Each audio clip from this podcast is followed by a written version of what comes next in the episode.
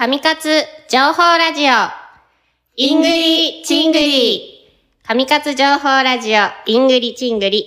パーソナリティを務めます。東京生まれ、東京育ちの菅原ゆきです。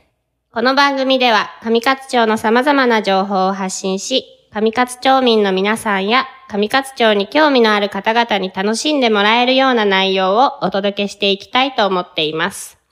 さて、もう今回5回目ってなるんですけれども、えっ、と、一応今日収録が8月19日でして、まあちょうど7月とか8月は上勝町内はもう番茶一色な時期なので、まあ今回はちょっと番茶に関わる話なんかをしていけたらいいなと思っています。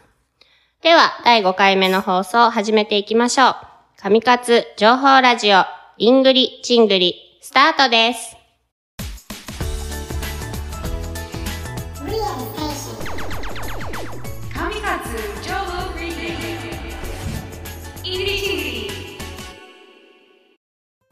第5回の上勝情報ラジオ、イングリチングリ、始まりました。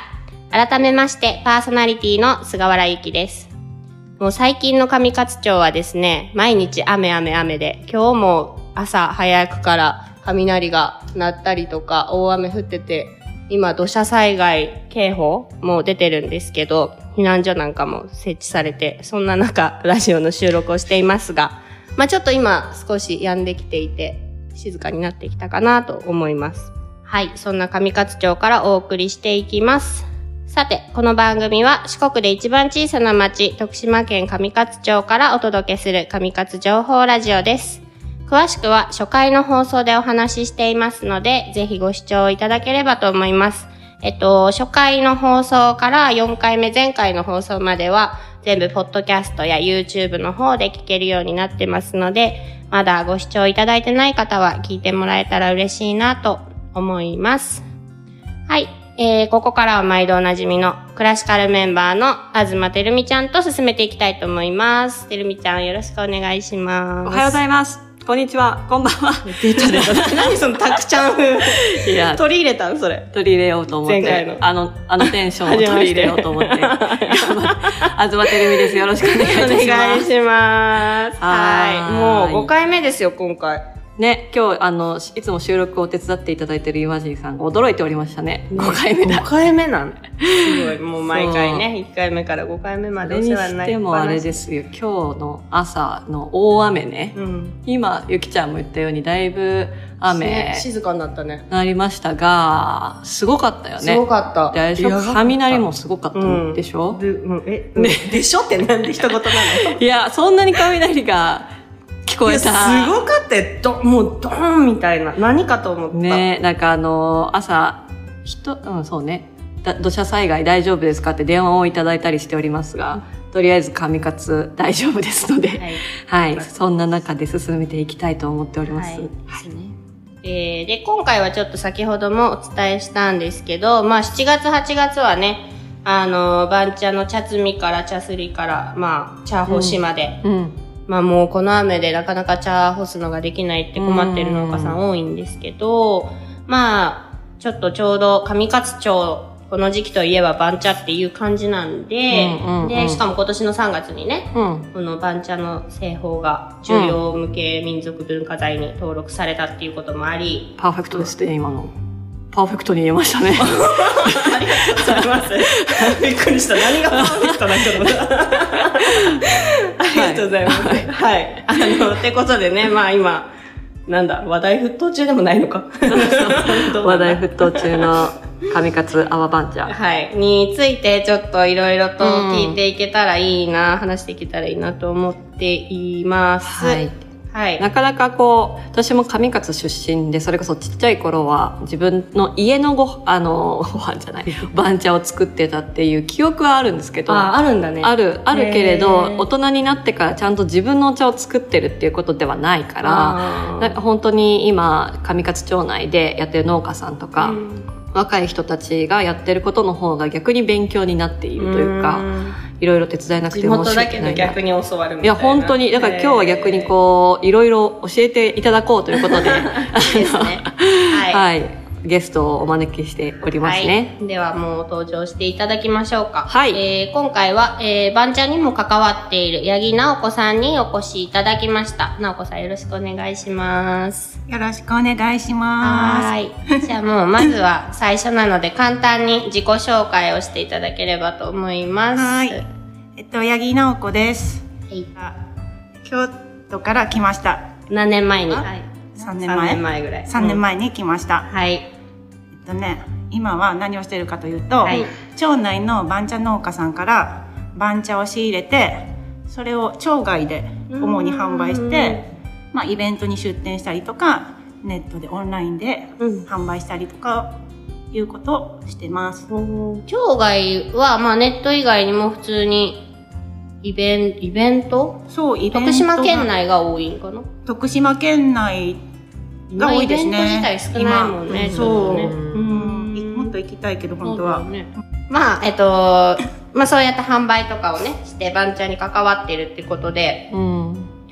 えー、な、えっ、と、バンチャ協、上勝阿波バンチャ協会っはい。ていうのが、まあ、上勝町にあって、うん。えー、それはいつだってきたの ?2、3年前ぐらいにこういう協会ができたんですよね。まあ、教会はあれですよね、こう、上勝のその伝統的なお茶を、まあ、製法とかも含めてちゃんと残していこうとか。そうですね。ちゃんととか、まあ、ちゃんとプランニングしていこううんみたいなことで、今回まあ、その、重要無形民族文化財に登録されたこともあり、結構、バンチャ協会が動き出してる。うん。うん。今年ね。そう、なんかいろいろ新しいことが始まったと聞いておりますが、それにもそうです。関わっていたというそうです。噂を聞きまして。はい。で、なんか今年はどんなことをしたんですか？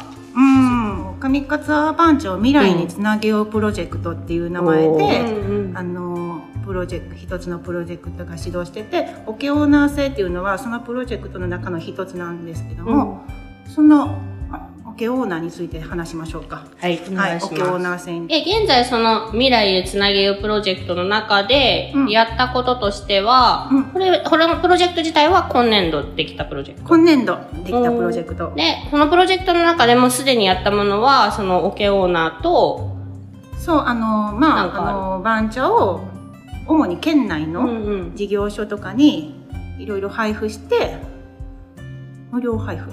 無料。大盤振る舞い。大盤振る舞いして、あの、いろんな事業所さんに知ってもらう。で、うん、で、こういうオーナー制度っていう、うん。うん制度を、うんままとまってない、ごめんなさい。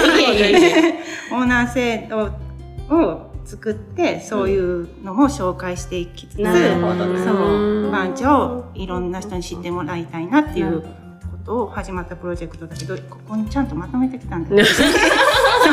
まあじゃあそのオケオーナーについてちょっとお伺いしようかな。そう。ど実際そのオケオーナーってどんなことをするものなんですか？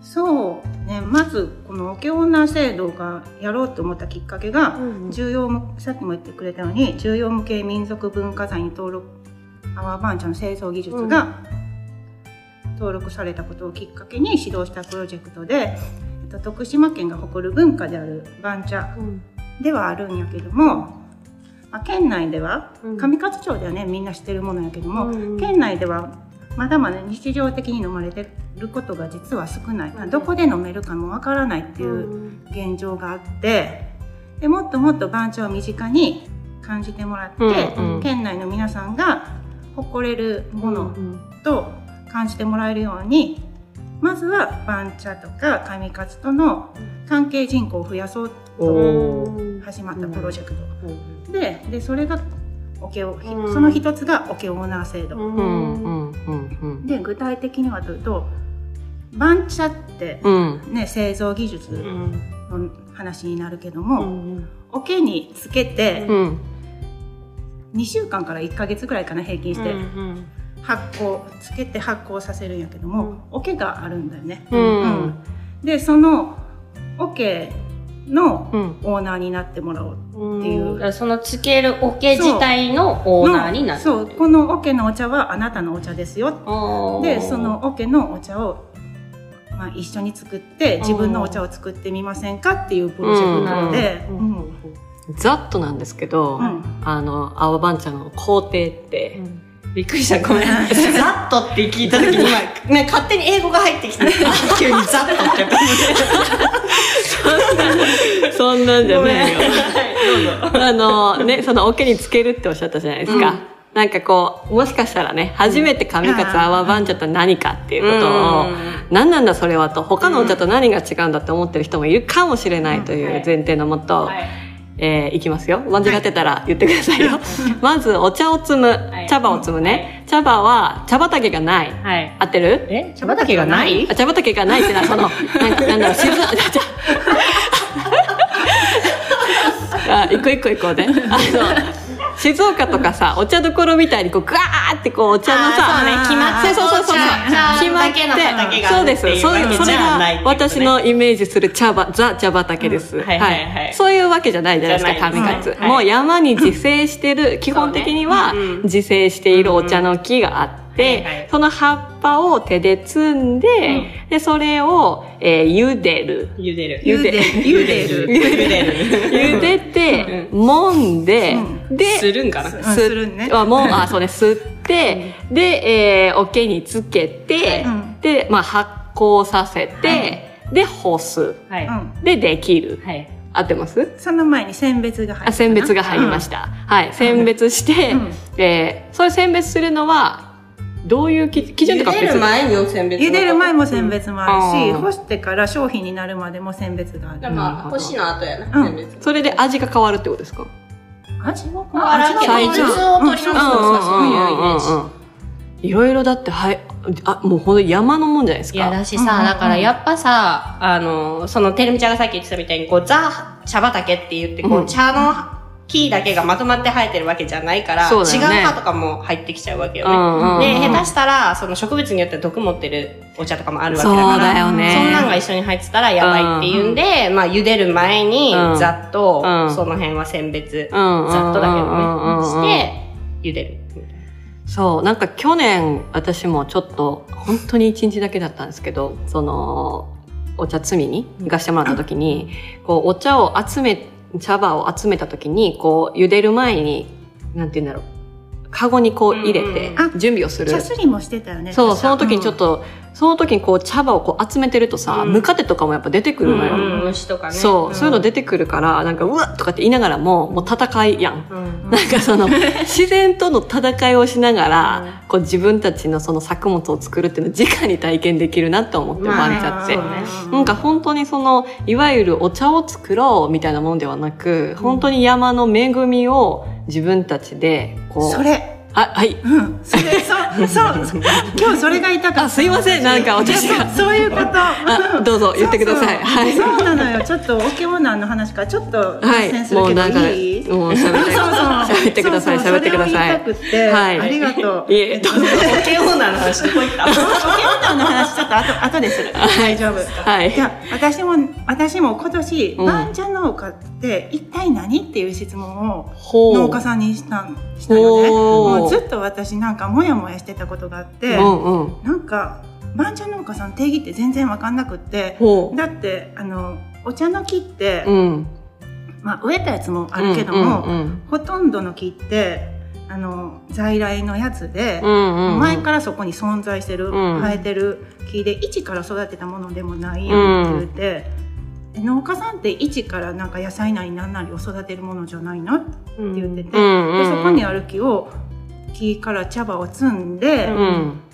茶すりしてうん干して選別するのが番茶農家の仕事なんなんてでもそれってちょっと違うよねどういうことなのっていう質問を番茶農家さんにして、うん。じゃあその答えがうん。僕らはうん自然の恵みをいただいてるだけだと。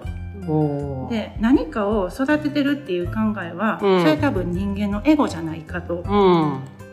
うん。で茶の木に頑張ってもらえるようにうん。環境を整えるのが僕ら農家の仕事なんやっていう答えがあって、はーんって思ってそれで。ううんん。いただいてるっていう感そう覚がするね。まあ、番茶農家に限らず、うんまあ、。そういうことなんだと思って野菜作ってる人もお米を作ってる人も、うん。そういう意識があるんかなと思ったら、うん。うん。すっごい大納得。なるほどね。もう今までもやもやしてたのが、うんなんかちょっと晴れたような気がして、うん。すごいいい仕事だなって思った今年年。それ。あ、そう。それ。なるほどね。面白いですね。うん。そうか、でも私はその、そもそも番茶農家さんにそれを聞くっていうのが、うんなんか直子さんらしいっていうか、あ、そう。うん怒られるかもって言って、うんドキドキしたけど、うん怒りはせん。怒りはせんけど、けど、自分自身、うん。いや、わからんっていう人もおるかなっていう気がするあーおるかもそうだよね。うん。もう家がそうやってずっと作ってきてたから自分も作るとか、うん。で、それがまあ、うん。産産業っていうか、このテレビに取り上げられたりなんだりして、うん。まあ、商品として売れるもんなんだって分かって、まあ、作る量を増やしていこうってなった時に、まあ、産業になっていくわけじゃん。そうなった時に、いや、だから、番茶農家って何って言われたとこで、いや、うんわからんっていう人はおるかも。あでもそういう人の方が多いと思うな。うん。多分自然の流れでやってきてるから、ね、特にそれが何だとか、うん定義とか多分考えてやってる農家さんは、ね、高齢者の人だったら特に少ないんじゃないもう当たり前のこととしてやってますっていう人多いと思う。うん。うーん、なるほど。うん。そういう話から、ちょっとお着物戻していいですか？戻る。ごめんごめん戻る。いやもうすいませんね。私がなんかいきなり番茶の工程のいやいやいね。や私が食いついたからいやいや、番茶に知らない人からしたら、いや、そもそも番茶の製造方法とか、うんオッケがなんやねんっていう。でうん、そのオケっていうのは、このオケがあなたのオケです。で、うんその中身に、そのオケにつけるうん中身を一緒に、まあ、積んだり、うん吸ったりして作りましょう。うんそのオケは購入するっていうこと。もう完全にじゃあその人の所持するものになるっていうこそう、そと。うそう、商品として、その茶作りのシステム、オケを買ったら、中身もついてくる的うな。ん、そこら辺ちょっと私の考えで言うと、なんか自分で番茶を作ってみたいっていう人は結構多いような気がして、うん。私が見る限り、うん。でもそれって結構は実はハードルが高いことで、うん。自分茶畑もないし茶作りに対する道具も知識も何もないからできないことで、うん。でも町内で何人か農家さんから畑を借りたり、うん。茶処理を一緒にしてもらったりして、農家でない人が自分のお茶を作ってる例も私何人か知ってて、うん。そういうのってそのその人と農家さんとの結構深い信頼関係がないとできないことででもね町内に住んでないとそれその関係を築くまでってそうです結構よね難しい、うん。だからそういうハードルが高いなと思ってて、ね。その架け橋そうをってそううことだったうんですね。で。でもそのシステムを商品化することによって、うん。茶作りができるハードルがちょっと低くなったかなと思って。うん。でまあね実際いろんな人が関わってくれて、うん楽しんでもらえた様子やったし、そういうこと。じゃあ、オケオーナーっていうのは、まあ、このオケを通して、オケを買ってもらうことで、買ってくれた人と、まあ、農家さんをつなげて、番茶を作りたいと思ってた人が、こう自分のお茶を作れるような橋渡しを協会がしたみたいな感じ。そんな感じかな。うんわかりましたかね。そうまとめてくれて。ありがとう。ん なんか、なんかう、うちらはなんかさ、イメージ湧くんだけど、そうだよね。ね、番茶全然知らん人からしたら、うん。イメージ湧くかどうかわからないんですけど、まあでも、そういうことです。多分番茶を見たことがない人自体はすごくその茶葉がうん。その一枚の葉っぱが本当にあのお茶だっていうこと自体に驚くとは思うんだけど本当にこうなんて言うんだろう煎茶とか、そういうのとまた形自体が違う。細いなんかになってるじゃん、緑茶とか。そうだよね。うん。あれがお茶って思ってる人も多いと思うから、うんうんあんな葉っぱ。の形で、そう丸ごと。お茶なんです。なんか枯れた葉っぱなのみたいな。そうそうそうそうそうそう。そう驚くとは思うな、だからそのそれぞれの地域ってそうなんですけどその地域においては当たり前のことでも、他の人から見たらまあ希少なものだったりとか違うじゃないですか、でその地域の当たり前に触れることってやっぱりすごい難しくって、だからそのオケオーナーだったりだとかいろんな掛け渡しなんかそこを意識するっていうこと自体も難しいかなと思って、私たちはもう自分たちの暮らしをやってますみたいなローカルな人と、あすごいなんかそれが商品化されてればこう応援したりだとか、うん。自分の生活に取り入れるってことができる人がまあ外にはいる、けどじゃあそれをなんかどうやって真ん中を取り持って一緒に作るとか、一緒になんか楽しむとか、なんか関係築くみたいなことをできるかって結構なんだろうな。ハードルは高いんだろうなっていうのは、番茶だけに限らず、うん、思ってたかな。ね、続いていけるといいですよね。こういういろんなえ実際仕組みが。今回オケオーナーしたのはどれぐらいの人数いたんですか？えっ、とね、一桶ワンオーナーが10組。あとね、すご100リットルの桶をシェアしてもらうっていうオーナーさんもいて、あ、こっから、オケの中のこっからここは誰々さん、うんうんこっからここは誰々さんみたいな？何グラム誰々さんとか。そうそうこっからここからわからんわめな。っちゃ大変それ。まあそういう感じの、もういろんな形のオーナーさんを合わせると28組ぐらいかおな。すごい。そその人数は、協会がこう、オケオーナーやろうって思った時の、あまあ想定するじゃん、こんぐらいの人集まったらいいなとか。うんうんうんの人数と比べてどうだったんですか、あびっくりした。こんなに、うん来ると思わなかったこんなに来ると思わなかったっていうか、もっと集めるのに苦労すると思ってたら、割とすぐ集まった。というかすぐ売り切れたというか。あ、じゃあむしろ、うん。まだ足りんかったぐらい、そう足りんかったぐらい。じゃあもっとやりたい人がいるっていうことが、でも28組以上に。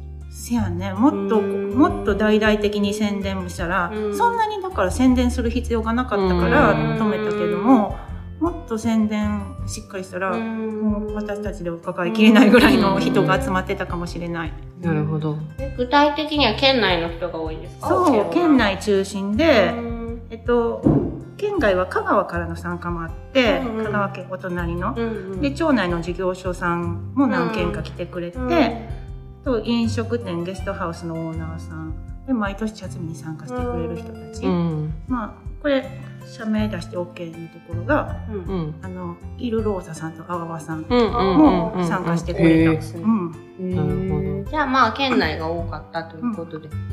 おー。でもすごいね、28組って。うん。最初で初めてなのにさ。うん、なんかそういう新しいことも始めて、で今後なんか新しく試してみたいこととか、次、まあ、これから？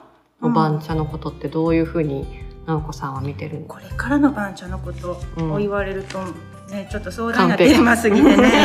ちょっと。バラバラ。うん壮大なテーマすぎてちょっと私には答えづらいところもうんうから、でもやっぱりいろんな人に飲んでほしいですか？まあそれはもちろん、うん。私、番茶に対するこう関わり方っていろいろできるじゃん。その、だから製造に関わることもできるし、今みたいに直子さんができた葉っぱを、うん。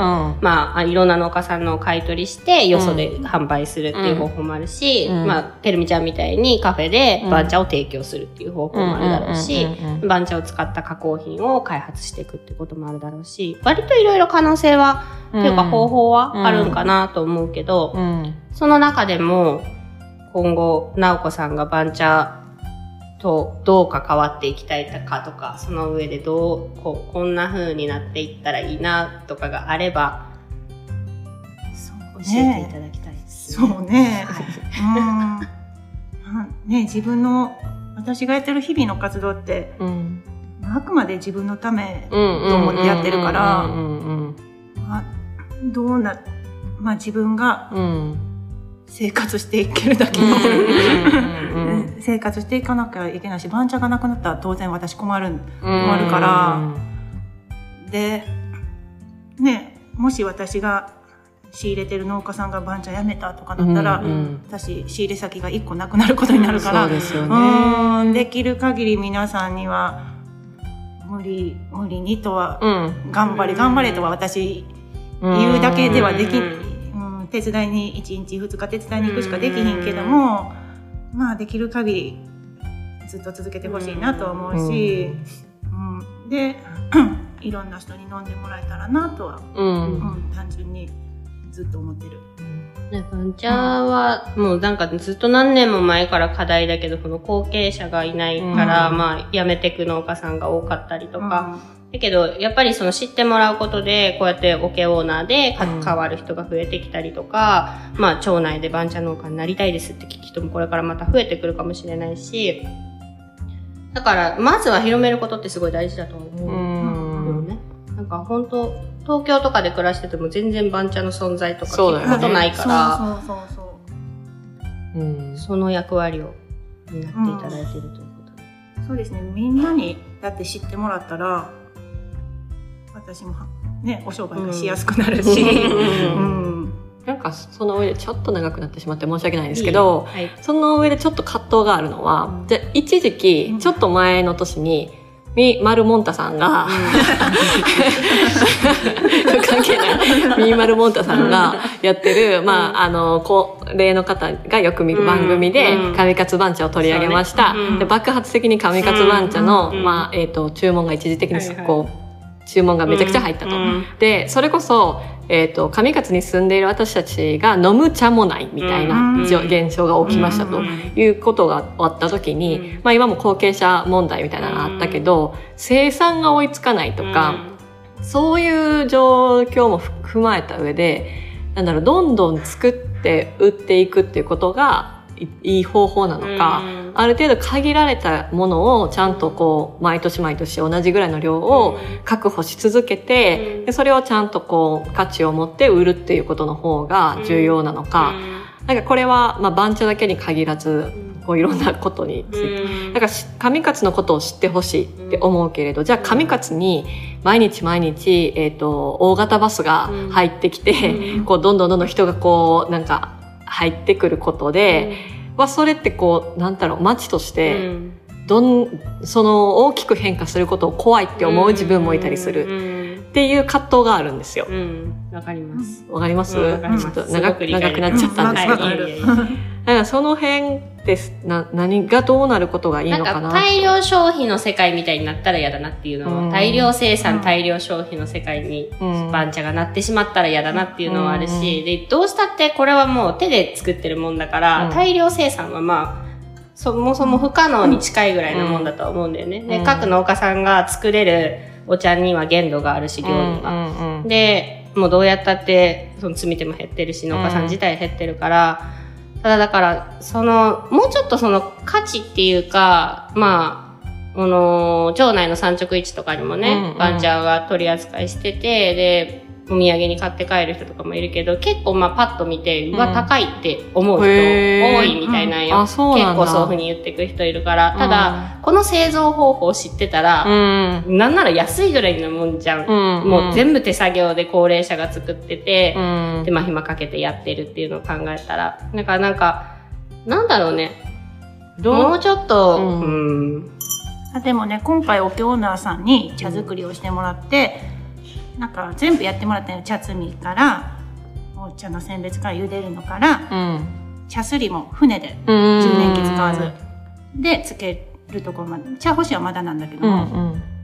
だからそれをやってもらうことでみんなうん。なんかお茶を飲むときに、うん。あのありがとうって思いながら飲むようにこれからするとうか、ん。うんお茶の価値が分かったとか結構そういう声を聞いたから、うん。それを知ってもらえる価値うん。この番茶の価値を知ってもらえるきっかけにはなったかなと思って、うんやっぱそうやって知って番茶の価値を知ってもらって、うん。そのただ単に広めていくんじゃなくてそういう価値ごとみんなに広めていけられたらいいのかなとは思った。でもその携わらない限りそれをのこそこに気づけないっていうのはまあなん、うんどんな商品にしてもそそううだけどう。これがなんかもったいないというか難しいところだなとは思うよねで全員が全員購入者が製造過程に関われるかって言ったらそういうわけでもないだろうし、うんうんうんうんうん。いや、これはね、あの、深い問題なんでね。あこのラジオではちょっと解決しきれないです別のなんか会を設けて、いかになんか消費なのか投資なのかみたいなお金の、そういう話といね真面目なか。話になって話、くる真面目にななります。はい。いやーもうね、難しいじゃないですか。いろいろと。まあね本当にね本当この人に。数少ない中でねうん。どうにかこうにかやりくりしていかなきゃいけないっていうのもあるし。当たり前を守っていくこと自体がやっぱ難しいっていう状況を目の当たりにして、うん。なんかそれを続けていくのか、もうどこかでそれを諦めてしまうのかって、なんか結構こう、うん、いろんなところでそういう狭間を感じる。う。ん上勝にいると。いや本当にね、うん。と思うなんかコロナになって余計思う、うん。なんかこの今もうコロナでさ、めっちゃ長くなるな、今回。すいません。いやいや、なんかコロナでさ、イベントごとはなくなり、お祭りはなくなり、うん集まりはなくなりってなってった中で、これがコロナがまあ、実際収束ししました。ってなった時に、それすべて今までこのコロナ前にやってたものが全部復活するのかって言ったら、そうね。そうではない気がしてきてて、ななんかもう別に祭りも神事だけでよかった、うん。いまあコロナの時はね、ね。神事だけにしました。別にもう神事だけでよくないとか、うんうん。なんかいろんなものが縮小化されていくような気がして、それでいいものももちろんあると思うんだけど、なんかそうなった時に、そのコロナ前の上勝の姿って戻ってくるんかなとか。いやー、本当にそれはあるよ。ね本当に。てコロナの間にもみんな年は取ってきてるわけだしさ、うん。できなくなってくることもあるだろうなと思いながら。えっと、なんか明るい番長の話してもらっていいですか？明るい番長のです ね。いきなりなんか未来がないみたいな暗い話。なんかこれから番茶、あ、茶干しがあるんでしたっけ？茶干しがあるねこれからねそ、う、朝4時半から。めっちゃ気持ちいいっていう話は聞いています気持ちいいし、うんあとね、おけ、おけ出しって、うんあの、つけてるうんうん。のを、蓋を開ける作業があるんだけども、うん。それってね、あの、結構、番茶を作ってる人しかなかなか見れる機会がなあくって、大々的にバイトも募集してないし、それは。うんうんうんで、そんな人でもいらないし、その作業って。ー選ばれでた人たちだけが。選ばれた人というか、しかも、番茶農家自らが。そうそう。番茶農家はやらなきゃいけない。んだけど朝ね夜が明ける前からの作業だし。4時半とかって聞きますそうそうもんね。4時半。でなかなか見れる機会がないんだけど、うんそれ桶出しはねすごい素晴らしい、ううんん。あのね今まで嗅いだことのない、うん。なんだろう揮発性の匂いというか、うんすごい爽やかな匂いが立ち上がってきて来るのも今までもう番茶の匂いでもない、うんうん。何これみたいな匂いがあってでそれ茶干し干すんだけどもで干してるうちにどんどん夜が明けてくるんようんうんうんうんうん。すごい気持ちいいからぜひぜひ。ぜひ。ぜひ。ぜひ。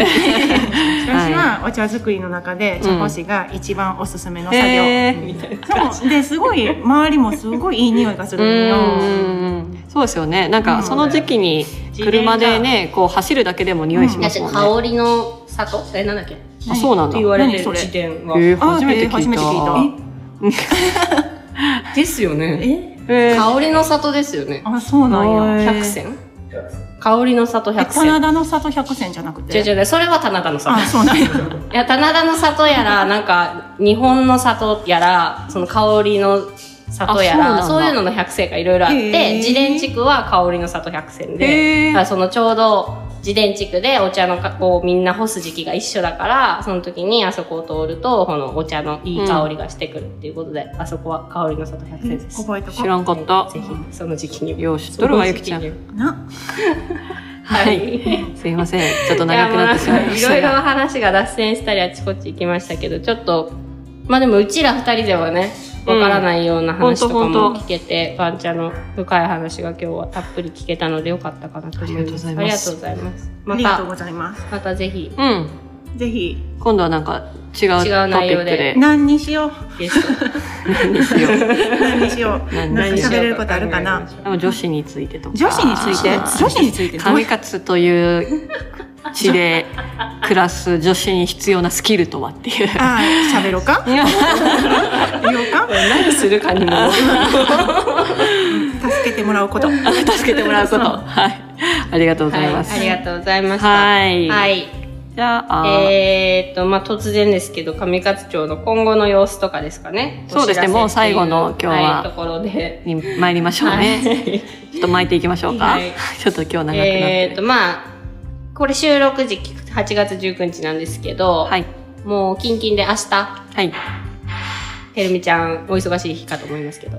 そうなんよね。さっきもそのビジョンワークショップって話をちょっとしたんですけど、ゼロウェイストタウンビジョンワークショップっていうのをやらせていただくようになってまして、あの、まあ、ゼロウェイストっていうのが上勝町でも、まあ、やっている一つの、こう、まあ、番茶だったり彩りがある中で一つ、まあ、ゴミを減らそうだったりだとか、まあ、ゴミをそもそも作り出さないような街にしようというのを上勝町掲げておりまして、なんですが、2020年をこれまで目標にしてきたんですけど、迎えたので、次のじゃあ目標年を2030年に今設定し直して、これからじゃあ何を目指すかっていうのを明日町民の皆さんと一緒にやるんですね。うん。ただ、なんか結構他の自治体の例とかも見てるとですね、あの、そういう、なんだろうな、ここの町でこういうことが起こりましたとか決められましたっていう事後報告ってやっぱ多いじゃないですか。うんでそれにどんな人が話に加わってて、うん。どんなこう試行錯誤があったり、その土地の人たちが何を大切にしてこうなったかっていうのは、なんか文章とかしかあまりこう見る機会ってないから、でも結構お隣の神山町とかはその総合戦略みたいなもの、うん。町の全体の計画書自体も報告会をやったりしてるんですね、うん。オンラインで。なので今回もあの私たちもそのゼロウェイストタウンビジョンワークショップそのワークショップの段階から、みんながその決めきってなくてこれから何だろうって模索してる段階からの様子を示そうということで、上勝町内の映像制作会社の方々にご協力いただきましてオンラインでの配信もうん。予定しておりますが、土砂災害なんで、えっと、明日やれるかどうかはまだわかりません。なるほど明日になってみないと明日になってみないとわかりませんが、もしあの興味がある方は、えー上勝町の Facebook とかでもリンクがあの貼られると思いますし、ゼロウェイストタウンワークショップと引けば多分出てくるはずなので、あの、町外の方は基本そのオンラインで視聴するので、うんそういう形で参加してもらえれば嬉しいかなと思います。すごいよね。だから町外からやっぱゼロエストに興味があって、今町内に来る人ってたくさんいると思うけど、実際そのゼロエストを今後どうしていくのか、うんうん進めていくにあたってどういうことをするのかっていう話し合いをしているのを、うん町外の人が見れるってすそごいよね。うなんです。で、あの、常々言いたいなっていうか、個人的に思ってるのは、上勝町は正解を持ってるわけではないと。いや、そうですよ。でここがやってることが全て正解ではないからね。そうです。なので、上勝町の通りにするっていうのではなくて、それをきっかけとしていろんなところが考えてくれたらいいなとは思うんですけど、なんで私たちもこれぐらい苦しみながら自分たちの答えを 見つけようと頑張ってますっていうようなあの様子を見ていただけるとはいいいし、一緒にこう考える仲間になってくれたらいいかなって思いながらはい明日もやらせていただく予定。ぜひ町外の方も町内の方も、オンラインや実際足を運んで、えー、作るくんガタガタしてますけど、はい見てもらえれば土砂災害なんでね、保育園が休みなんですよ。明日からお泊まり保育ということで。はい。もう本人はね、すごく幸せそうですね。はい。ね。で、まあ、9月、次回はまあ10月ぐらいになるんですけど、9月頃はだいたい町内だったらすだちが忙しくなる時期とか、はい。稲刈りも始まったり、うん。秋祭りもどうなることやら、そうですね。今年もコロナでやるのかやらないのか。なんだかんだずっと忙しいですね、この町って。それはゆきさんのやっぱり名言に、あの、多分出てると思いますけど、ススローライフの素の字もないっていうね、で、合ってましたか？そういうね、やっぱ田舎がスローライフじゃないの？はいっていうのに集まあ約されそんなると思います。話もまた今後ラジオでもしていけたらいいかなと、すね。はい、思っております。うん。ということで今日も最後ですね。はいなおこさんどうでした？今回。なんかおしゃべりが全然上手だ上手じゃなくてうんなんか話も全然脱線してしまっいえいえいてえなんかもう後で聞くのが 怖いけどでも今日はなんか番茶のことってことで私思い出して呼んでくれて、うんうんすごい嬉しかったです。ああ、んそう言ってもらえると嬉しい。ねなんかやこれからも頑張っていこうかなと。い。はい、よろしくお願いします。よろしくお願いしますよろしくお願いします。明るい未来を。重た まあみんなでね。はい。はい。えー、第5回目の上勝情報ラジオ、イングリチングリ、そろそろ終わりの時間に近づいてきました。えー、次回の放送は10月頃ですかね、はい予定しています。えー、ラジオについては引き続きコメントや感想とか、あとこんなトピックスで話してほしいなっていうリクエストなんかもお待ちしていますので、ぜひぜひお寄せください。はい。えー具体的にですね、次の、えー10月の放送もそうですし、えー、上勝のこの第5回のですね、放送が決まりましたら、広報だったり、クラシカルの記事とか、えー、Facebook などでもご案内しますので、皆様、要チェックしてみてください。お願いします。えー本日もお付き合いいただきありがとうございました。それではまた次回をどうぞお楽しみに。さようなら てよ。